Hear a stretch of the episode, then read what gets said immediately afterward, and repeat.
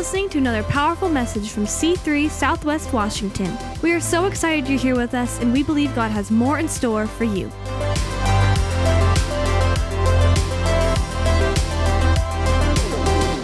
Uh, we're going to finish up with our last installment of our following Follow Me series. And although we'll finish up with this particular series, um, that will always be the primary message of our church. Jesus says, Come and follow me. Jesus is inviting you to follow him. Some of Christianity today leans so heavily into, well, I believe in God. Well, I also believe in Mercedes Benz. That doesn't mean I have one. I believe in the moon. I've never been there. I also believe in the devil. That doesn't make us in, in alliance. Believing in God is not the highest pinnacle of anything, to be really honest with you. In fact, the great danger is to believe in a God that you don't have a relationship with. Jesus is really inviting you to step into a relationship with Him. I didn't even know that was possible until I was about 18 years old and walked into a church like ours and discovered no, you can step through the veil and begin a personal relationship with the creator of the universe. It was shocking to me.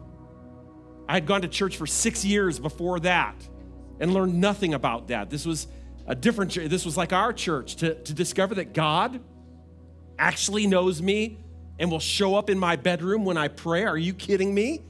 Why would I not take advantage of that? And I had no idea where the journey would take me. And not everybody's journey takes them to being a pastor.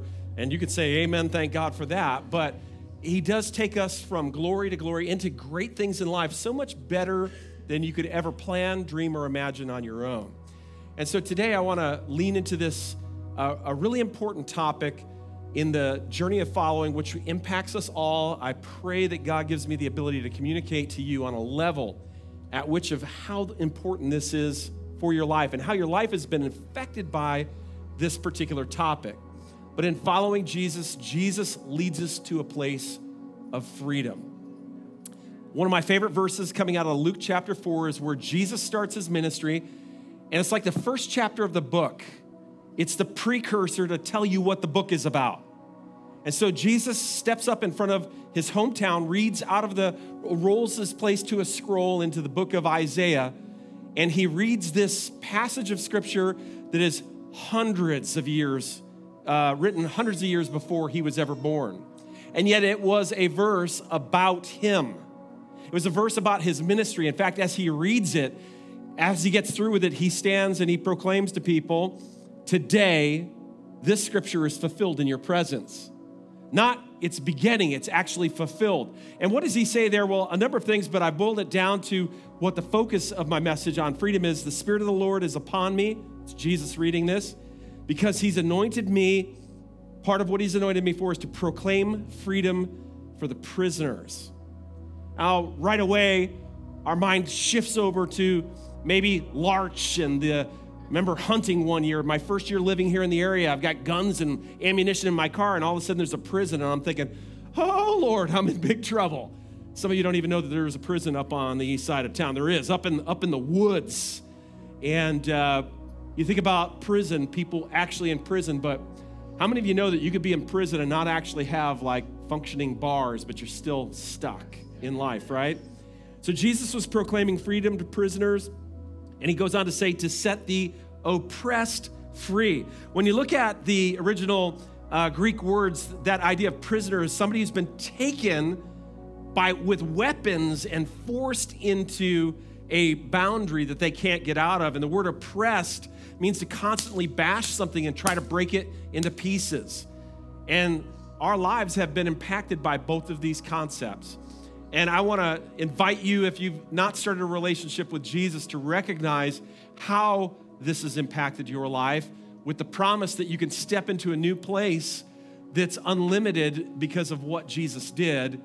And if you are a believer, many steps into your journey, to be very aware of the fact that there has been prison and oppression that has impacted our lives, and we want to make sure that we walk in freedom. Amen? We want to walk in freedom. And part of the job of the Spirit is going to be regularly to show you where you're deceived, where you're bound, where you're limited, that God wants to set you free and help you to move beyond. Amen. So let's pray. Hand over your heart. Father, I thank you so much today for your good people. I pray you'll help me to communicate your word. But, Spirit of God, we know that you're here to deliver my words in a way that's tuned into the frequency of each person. And supernaturally, Lord, you're able to have a conversation with them through what is spoken. I just I pray, God, for a people who are experiencing freedom. Lord, I thank you for the freedom that you died for. We don't want to leave that on the table. We want to enjoy freedom here on this earth. And Lord, it's more than just a country slogan. It is a personal revelation and something we can walk in. We're so thankful for your word.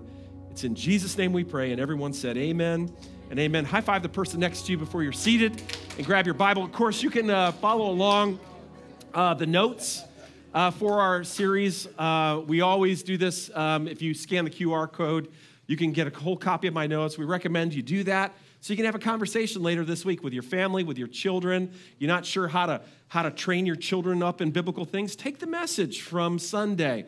Talk about how it applies to you. Don't let Sunday's message be just a sermon. Let it be the ongoing conversation that God is having with you and your family. How many of you ladies are excited about our up and coming women's conference?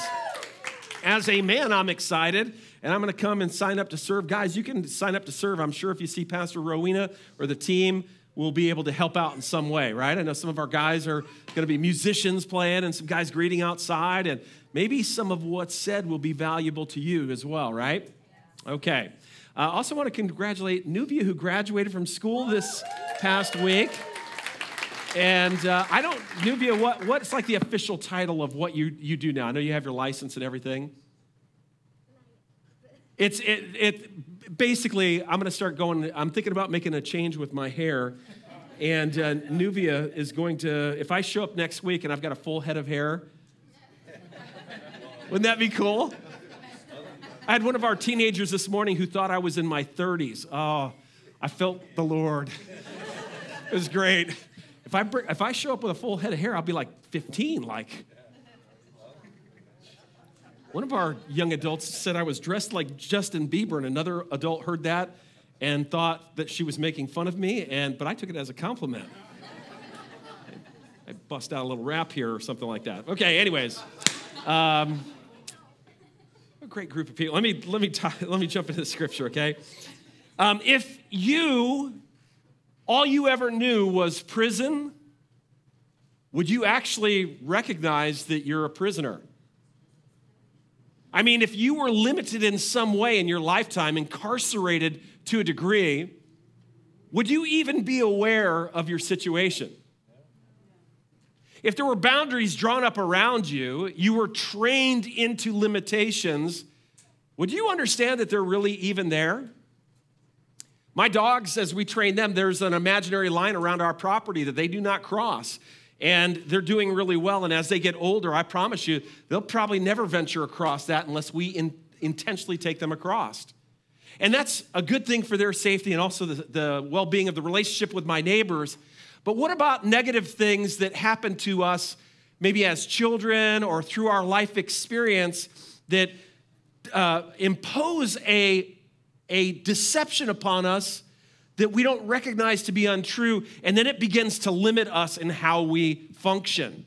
It causes us to do some things that are not actually accurate, and maybe we think we're preserving ourselves when in actuality, we're torturing ourselves and killing ourselves a little at a time was doing some recent studying uh, for this message, and I looked up the idea of training fleas. There was actually back in the old circuses, men traveled around and they would have a, a, a flea circus.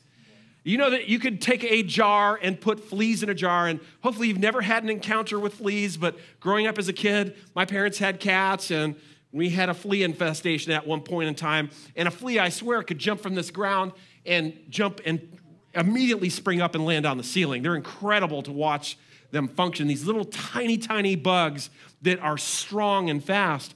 And you can actually put fleas in a jar. And if you take the jar and put a lid on it, as they jump, they will hit their heads on the lid. And after about an hour, it hurts their head, and they decide to ratchet down a little bit. And they now only jump to just below the lid of the jar And once that lid comes off, you would think, well, they'll jump out of the jar now. But not only will they never jump out of the jar, but any offspring born to these fleas will not jump out of the jar either.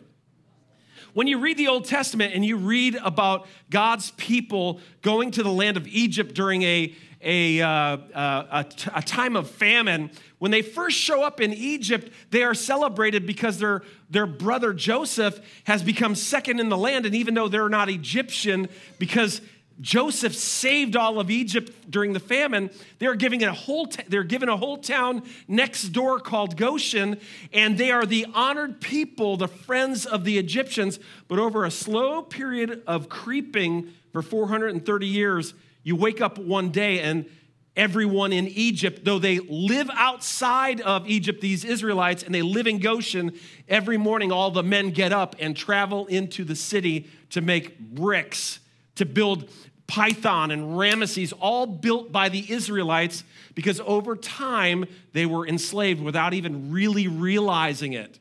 These like indentured servants. They're not in prison bars. There's not chains around their ankles. It's just a lid has been lowered, and now they're jumping a little bit lower every day. You know, when you study training elephants, which are much bigger than fleas, one of the interesting facts that you see about training elephants is they start when elephants are very young. And one of the keys is to separate a baby elephant from its parents really at the very beginning of everything. And, and elephants are very familial. They want they spend large portions of their life with their mothers, but separating that child now causes distress. And typically, what they do is they put a collar and a drag chain around the ankle of an elephant and tie it to a stake that's able to handle the baby elephant. But after about six months, they say that the elephant no longer tests the chain, no longer tests the stake. And as it grows into a much larger animal, they just simply leave the, the, the anklet around their ankle and maybe a small portion of the drag chain, and the elephant goes wherever the trainer tells it because in its mind, it is now captivated. And you see this giant elephant weighing thousands of pounds obeying a man's voice when it could just run away and be free, and yet it has been enslaved, it's been imprisoned because a, a thing that's been put upon them that they are actually responding and believing. And so, uh, a question that I would have for you as you consider this topic is, uh, or I think I'd have you uh, consider would be this idea that since birth, you have been continually handled by an expert ringmaster. Now, I know you don't realize this, and some of you, your theology is that, you know, God owns the universe, which he does, and he owns the earth, so everything that happens here is by his design. I want you to know that has nothing to do with scripture. Because God, when he placed Adam and Eve on this earth, he gave them authority over the earth. Kind of like if I gave you the keys to my car and said, hey, it's my car, but I'm letting you do whatever you want with it. And as you take off and you drive it around and you start wrecking into different people, then you turn around and somebody blames me because I own the car. When really, you, as the manager of the car that I own, would be responsible for the damage created. And yet, God gives Adam and Eve authority over the earth. And then, when they submitted themselves to Satan, they actually gave him authority over the earth. That's why when you read the New Testament, he's referred to the prince of the power of the air the God of this world. Scripture goes on to teach us that we, without realizing it, we had bowed to the God of small g, God of this world, talking about literally Satan. I don't know if you realize this, but while God is reigning supreme, when Jesus came to earth, he came to reestablish the authority given to Adam to you and I through his life, death, and resurrection. What we're experiencing in the world is is a shadow of really what God has planned because Adam and Eve sent down the road their authority to the wicked one.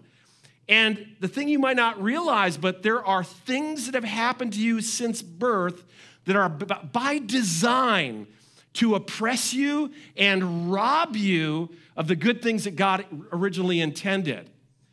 So many people experience extreme trauma in their young childhood years. And you look back and you think, how, how, how and why did that happen? And God, how did you let that happen? But there's a whole different economy playing out here on the earth at times, especially like in my life as a family. I don't know of any generations in my family that ever served God until ultimately my mom and dad got saved. And that's when they gave their life to Jesus, God began to establish his kingdom in their lives. But prior to that, my family's generations were serving the God of this world without even realizing it. It's the reality. You know, I never used to worry a whole lot about the election for the state governors. I just always worried about the president. But I found out real quick during the lockdowns that the, who is the ruling governor may matter more than who is president, right? And so you might not be aware of who is governor. You might not be aware of who the ruler on this earth is, the prince of the power of the air, but your life has been radically impacted by an evil ringmaster, maybe without your knowledge. When you look at how he functions in the life of biblical people, you have to recognize that attack happening regularly in your life. His desire has been to oppress and imprison you. How do I know? Because when Jesus showed up, he showed up to announce, I've come to set you free and remove you from oppression. And he's talking to a crowd who might not even realize that they have either going on. Oh, yeah, we've got some bad circumstances that happen, but that's just how life is, right? And in the people's minds, this is just all part of life with no real recognition that maybe they're chained up, maybe they're imprisoned. He's done this, the evil ringmaster has done this from the shadows using the tools of deception, circumstance, and at times other people. But make no mistake, he has been the source because he's come to steal, kill, and destroy. And so when you look in your own life and you want to be your own CSI, when you want to see the source of what has happened to you, if it's steal, kill, and destroy, it's not God. It's just not. And you have to recognize that hiding behind those events and those circumstances and those traumas and those things that, how, why did this happen? That there is an author and his desire is to smash you to pieces regularly and to imprison you. Now, what if you were to really consider how this has impacted your life? The fact that what I thought were just circumstances in the rearview mirror or crazy things that happened in my family tree. I used to, when I first met Rowena and, and I would spend times with my Christian friends, so many of them have multiple layers of generations of family who have served God. And like I already said, mine hasn't. So when I begin to describe my family tree and the things that have happened in my family, since there's nobody who served God, the levels of insanity are way, way, way up there.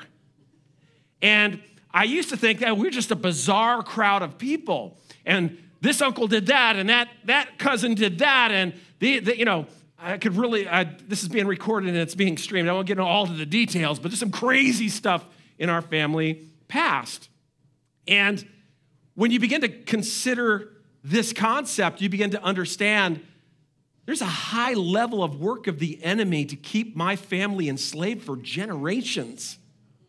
That there's this long game, there's this long play that for my life is radically broken as my parents experienced the kingdom of God and brought me to church, and I experienced the kingdom of God.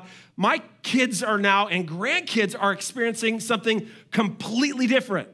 Not that there's no attack, but there's not an ongoing attack because we're unaware of the fact that there's an attack happening. There are some people who walk through this life and they're getting barraged by everything that's happening, and in their mind is, well, this is, I guess this is just how life is. It's how life is without Jesus. It's how life is if you're living under the evil rule of a governor who's bent on separating you and keeping you to the minimalist version of yourself. But knowing that the heart of God is for me to rise up and be free and to thrive might be a brand new message that some of what I have submitted my life to are limitations that I no longer have to observe. And so you look at all of these scriptures that really point out that, that, that place where we were stuck. Romans 6:16 talks about us living our lives previously as obedient slaves. Well, I wasn't a slave. Uh, if you don't think so, then you really don't understand what you're trapped in. Again, for just a second, I know that this will feel like it's really diminishing of you. I don't mean it that way, but you really are a flea in the jar. You really are an elephant, glorious and magnificent, walking around within 12 square feet with a tiny tinfoil collar on your ankle, thinking you can't run like the wild, beautiful creation God intended you to be. That deception is keeping you from experiencing so many good things in life. But Jesus has come to illuminate that deception so that you can be free. Ephesians talks about us following that prince of the power of the air. Well, I wasn't following the devil. Listen, if you weren't following Jesus, you were. Well, I didn't get up and worship the devil. But when we don't submit our lives to God, there is only the alternative. It's just a reality. Um, Romans 7 6 talks about being held captive. Well, I, I don't feel like I was captive. You were captive because whatever you submit to, you become its slave.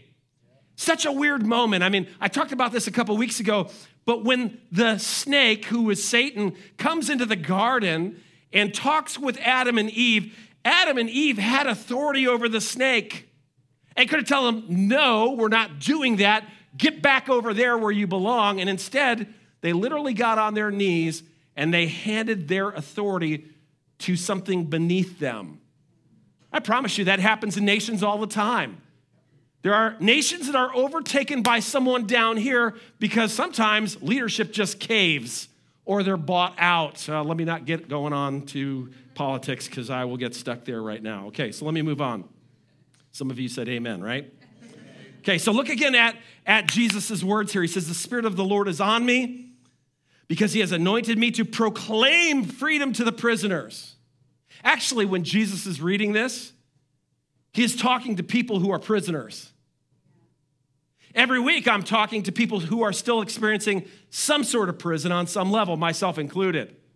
Part of following Jesus is finding the freedom to become the person he's designed me to be one step at a time, sometimes shedding the deception of maybe uh, my misunderstanding of who I am or who He is or what He's called me to do, or stepping out on new levels of faith that He can actually do this. How many of you feel that those constant invitation to, to grow and to extend yourself? That is you growing in the things of God, shedding that prison that's on your life to set the oppressed free. And then he rolls up the scroll and he gave it back to the attendant. He sat down and he said to them, Today, this scripture is fulfilled in your hearing. Now, I wish that I could just, like, right here as I proclaim this, and it would have been great if Jesus had done it. As he said, Today, this is fulfilled in your hearing. Be great to wave a magic wand, and all of a sudden, everybody can see the ways that they were imprisoned and just step out of them. But as we'll take a look in a second, that's not the experience Jesus had with this crowd at all. And part of the challenge of, of our walk with Jesus is to have him illuminate for us the ways that our lives have been obliterated, constantly impacted by the enemy's work and pounded us back so that we just stand in a small area or we believe things that aren't correct or we are we become bitter about something that God's not even involved with. And the revelation of that is part of the work of what God will do. So while it's amazing that freedom is available, there really is a struggle to step into freedom. How many of you understand that when we read the book of Exodus and we watch the Jews, the Israelites, leave Egypt, the whole departure process was a struggle? It was not only a struggle to get out of town, but once out of town, it was a struggle to keep going towards their land of promise and a struggle to keep people from going back to their slavery. What kind of people would go back to their slavery? That's dumb. Well, it's human nature. Sometimes the shackles that you know are more comfortable than the freedom that you don't know. That's a reality. And so I want to challenge you to take a look at some of the struggles so that you can be postured so that as Jesus is trying to lead you personally into freedom, that you can step beyond the struggle so that you can experience what He has for you, okay? All right, struggle step number one is just the proclamation. It's weird to hear that you are a prisoner and what you're experiencing is actually something imposed on you that you don't need to walk in. Um, how does the conversation go with the fleas? Hey, uh, you know, the lid's gone, because that's what Jesus was saying. The lid's gone. Come on, you can jump higher. No, we can't jump higher. Why not? Because because I've never seen anything higher than this. This is all I know. This is my norm. This is my experience. And just the very, just the very proposal that you are a prisoner affects different people in different ways. As we look at that entire thing, there are some who will know that they're in prison and will be thrilled to hear that they can get out of their prison and they will run right out of the cell. But I'll tell you, in my life experience, that's the minority of people. Some can't see that they're in a prison, and some are actually embarrassed at the idea that for the last 20 years, this activity in my life has held me handcuffed. In fact, the suggestion that you're telling me I'm, I'm a prisoner, you're telling me that I'm bound to this little section, how dare you?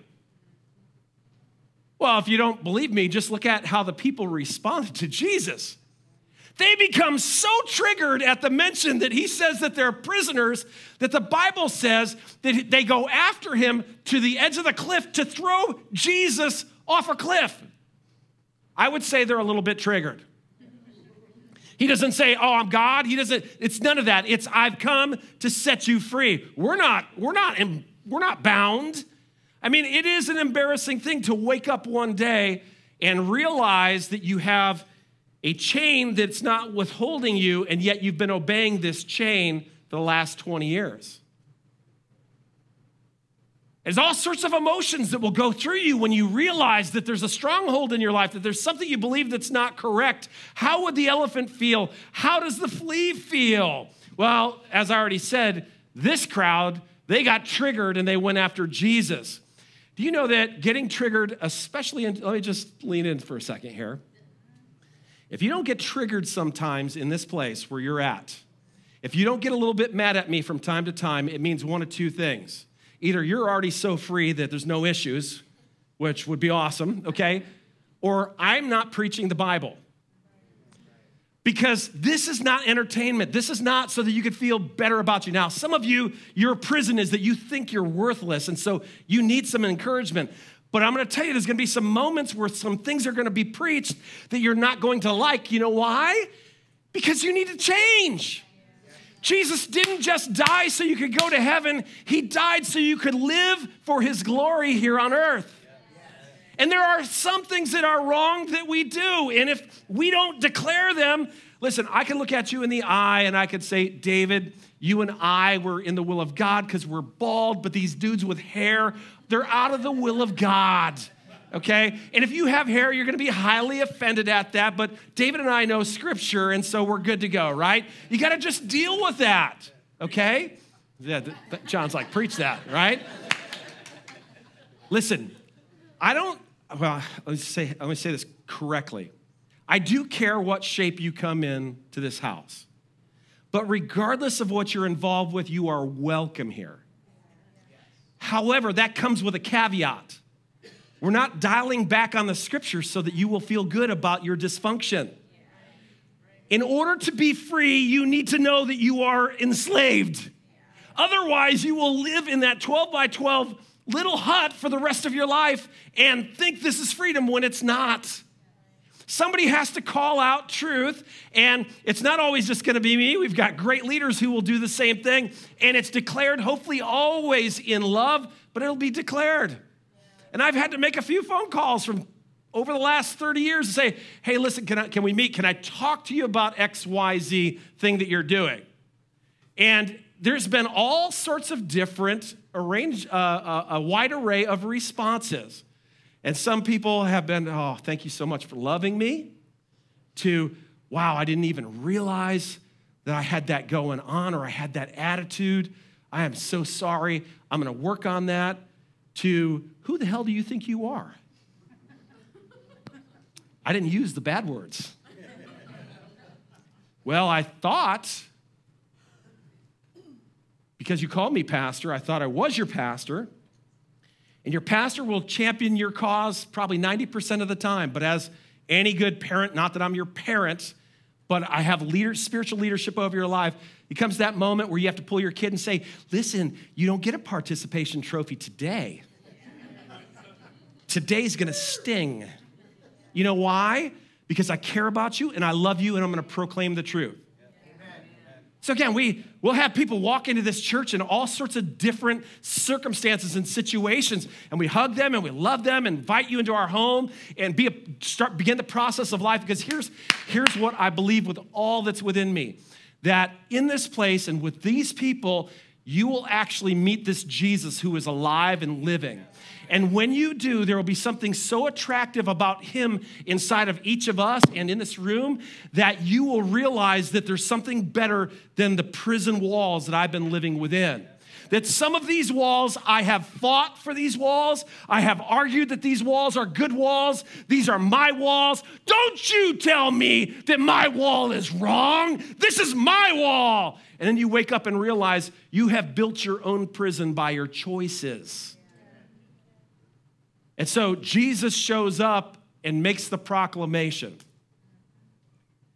Now, for people who aren't believers, sometimes it's really easy to hear the proclamation. You're like, wow, I knew something was wrong. I've been living in deception. And so they run right out. But what's a little bit tougher sometimes, seasoned Christians, people who've been around the church for a long time, especially nominal churches, you know, the type of church, uh, none in this town and none in this city and none in this country. Um, but like churches that talk a lot about God, but nobody's ever experienced a miracle or had an answered prayer. I mean, seven days after the flu, after praying, praying, praying, it's a miracle. I feel better now. That's the extent of the miracles that they know. They don't know anybody's been healed of cancer, don't know anybody's had the miraculous happen, not experienced that. So they're really, their whole life, their whole biblical experience has really happened in a very non powerful little box. And then to step in and hear the proclamation of there is more, that God still heals today. You want to know how many people I've heard get triggered over that idea? Oh, God could get more glory out of me being sick than me being healed. Show me that in the Bible one time. Listen, you can suffer. If you're to suffer, look at me. Suffer well.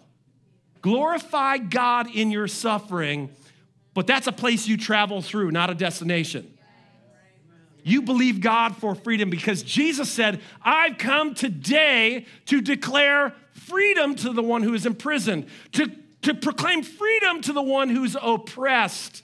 Amen. God may be, you may be able to glorify God when you're sick, but I'm going to tell you what, every one of the miracles in the New Testament, when they happen, the person got well. There is nobody that Jesus said to, hey, listen, I would heal you, but man, you are bringing me some sweet glory laying down on that map. Mm. You, you laid out in the city square collecting alms, woo, singing your little Christian tune, praising God. That brings me so much glory, I'm not to heal you. You just keep doing your thing. That's better than any type of healing. Show me that in the Bible. You won't find it because God is glorified when He doesn't comfort people in jail, although that's valuable and we need that sometimes. He's glorified when we break out of jail, amen? When the prison doors swing wide. That's the gospel. So the first struggle is just to receive the proclamation. And that's critical. I've got one minute left. What? I heard that one person say, go, just go ahead. Thank you. Okay, how about this one? This is this can be a real challenge the struggle with the uh, proclaimer. You know, wouldn't it be great if Jesus just came down and hovered over you and Trisha, my daughter, esteemed in the house of God, lover of children, adults, old people, you, Trisha. There's an area of your life that I want to correct that's a little out of little out of balance. And if that's how Jesus always fixed our areas, wouldn't that be great? The privacy of our prayer time. I was just praying, and the Lord showed me that I, that's about 1% of how you're going to hear the proclamation of needing freedom. 99% of the rest of the time, it's going to show up through a person who has shoes on. And when it shows up through that person, it's going to be really difficult to hear it come out of them because the shoes they have on might be tied, but not everything else is in order in their life. It's going to come through a mom and dad who doesn't have it all together, a friend who doesn't have it all together, a pastor who doesn't have it all together, or someone in the church who doesn't have it all together. Who are you to tell me this? What gives you the right? Well, you know, I'll tell you who I am. I'm a, I'm a fellow believer and I care about you. One of the biggest mistakes that the church has made through these last few years. I was talking with my friend again. I think I might have mentioned this a couple weeks ago. A friend, his wife is on the board of their church, and they've embraced this thing called theological hospitality. Now, we all know what hospitality is when you make people feel welcome and warm and they have a great time. But theological hospitality is where I don't talk about the things that are going to not make you feel comfortable. And the problem with that is you just get celebrated and keep going in the same circle in the prison that you're in because it still is a prison that you've created. Because when we sin, the Bible says we submit ourselves to the, to the wicked one. And God still loves us, and certainly Jesus died for our sin, but you're still stuck in the prison as long as you continue to do it. And so, thank God we don't practice theological hospitality. We practice hospitality. We love you. We're glad that you're here, but we preach the word and you can be free. Right? Okay. And, you know, we don't get really excited about that. I mean, I will admit, you know, we have a, we have a, it's not a shock collar, vibration collar to train our dogs. And there's some moments where it's like, you know, there, I don't actually do it like that. There's just, there's a moment when you're like, oh, coo, coo, coo. But that's not the heart of a parent. It's not a heart of somebody loves their dogs, at least not long term. And the reality is, really, what you're after is the well being of the one who you're speaking to. There's nothing more heartbreaking than watching someone make a decision that you can clearly see is going to destroy their reputation, their well being, their future opportunities, and you don't want them to experience that, so you say no. And this is God's word says no because you love them and you care about their future. And so I'll probably skip over uh, quite a bit of that, but here's a question for you Are you teachable? I mean, hopefully you come in like I do. I'll listen to my own message and I'll, I'll be like, okay, Lord, what do you want to teach me? And it's a weird, it's very, very weird. But I'll listen to myself and our other speakers. My heart is always, God, there's something you want to say to me today. It's not, well, maybe God has something to say today. No, no, no. God always has something to say to me today. And there's always a next step. And usually the next step requires some adjustment on my part which might be stop doing this or stop going there or stop acting that way. Stop having that attitude. Hey, what you think about that person is wrong. Stop thinking that. And so that's part of discipleship. Stand with me and I'll finish uh, number three, and our worship team will take over here in just a second. Uh, the third and final point that I wanted to make about the struggle into freedom is just literally the struggle to step out. You know, there's pretty, pretty amazing for God to be able to show you that there's an area where you lack freedom. Um, I've experienced this over and over, some huge, very profound ways, things that I didn't realize that were really debilitating. You know, a, a feeling like, like I, I don't, because I've moved so far away from family, even when I was younger, and I worked with students who all had, so many of them had great parents, and I watched the interactions and how parents would help their kids. And I really felt like I didn't have anybody helping me. And so, so many times as I would address my situations and address my problems or my challenges, I felt like this, this single young guy, well, I was not single as in not married, but just I'm trying to navigate this, and all the weight of my world is on my shoulders because I don't have my parents here to help me. And the revelation for me was one day driving down the road, God spoke to me as plain as day. It was set me free. I will be your father. And he wasn't saying, I'll just be your dad. I will be the one who helps you with every issue. You can call me every time.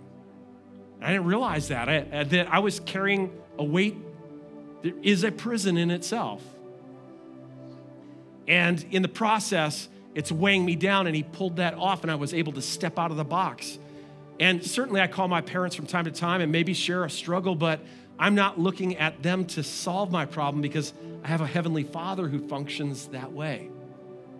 Can you see? Can you recognize when the enemy is taking ground, when he's oppressing you, when he's beating you up? Can you see that it's him? Because in order to step out, you need to understand that, but then you need to take steps. There is no magic wand. Usually, coming out of your jail, your prison, there's, there's a little bit of work for you to do in the process.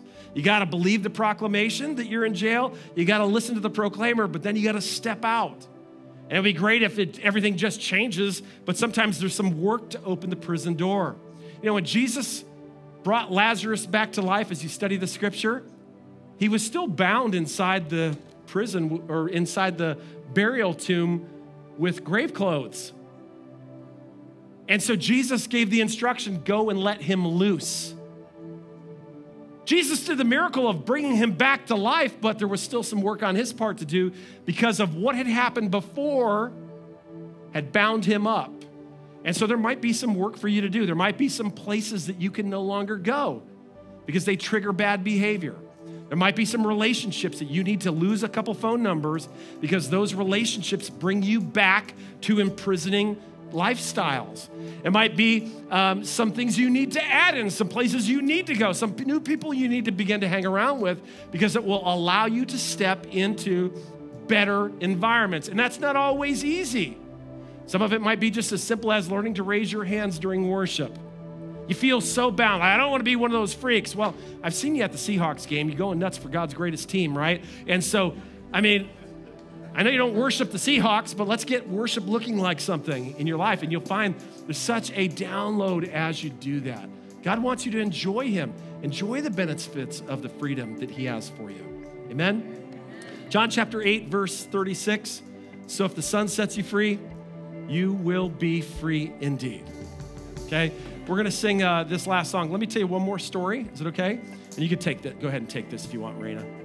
You did such a great job earlier. I know that you were just testing them with putting the. she did exactly what I instructed her to do. So, so there on you guys, right?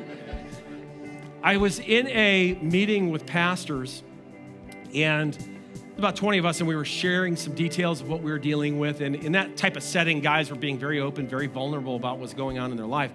And there's this younger pastor, he was one of the last ones who's planted a church in a big city here in the United States, and he's doing a great job. They've had so many people in their immediate neighborhood. They started the church in their garage, and so many people in their neighborhood have gotten saved in their families, and their church has turned into hundreds in the first couple of years. But as he was sharing, he began to share that this terror comes over him regularly. This terror that though I'm doing well and we're taking ground, that I'm to wake up one day and all these people are to leave us and this church is to be over. And the reason why he feels that way is because when he was a kid, his mom and dad planted a church. And he loved his mom and dad, and he loved the church. And when they planted the church, it was going off great. And then who knows what it was, but something happened and there were some fights amongst people.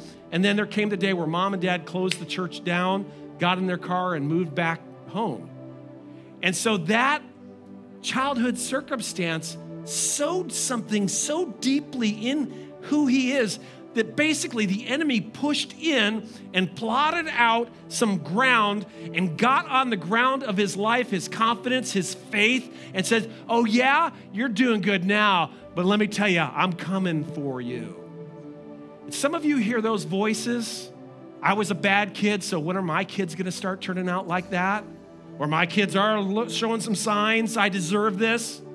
Who am I to correct my children after all the things that I've done? That's the enemy.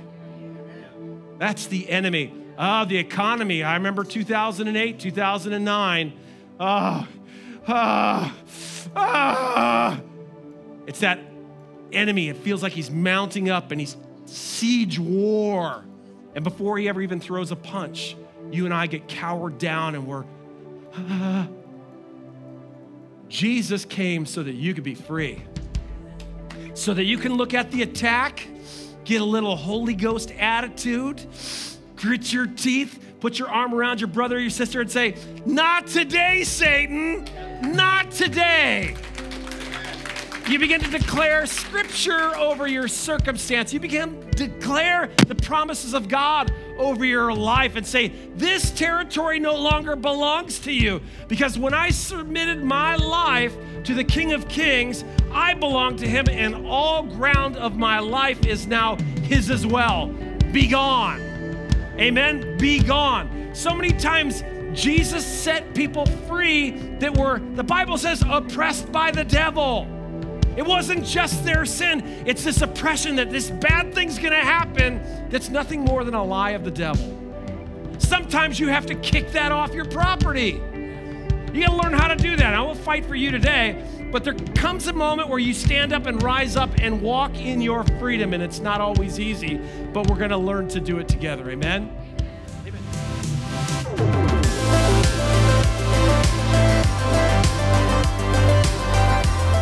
Thanks for being with us today. Be sure to like and subscribe and visit us at c3swwa.com for more information about our church.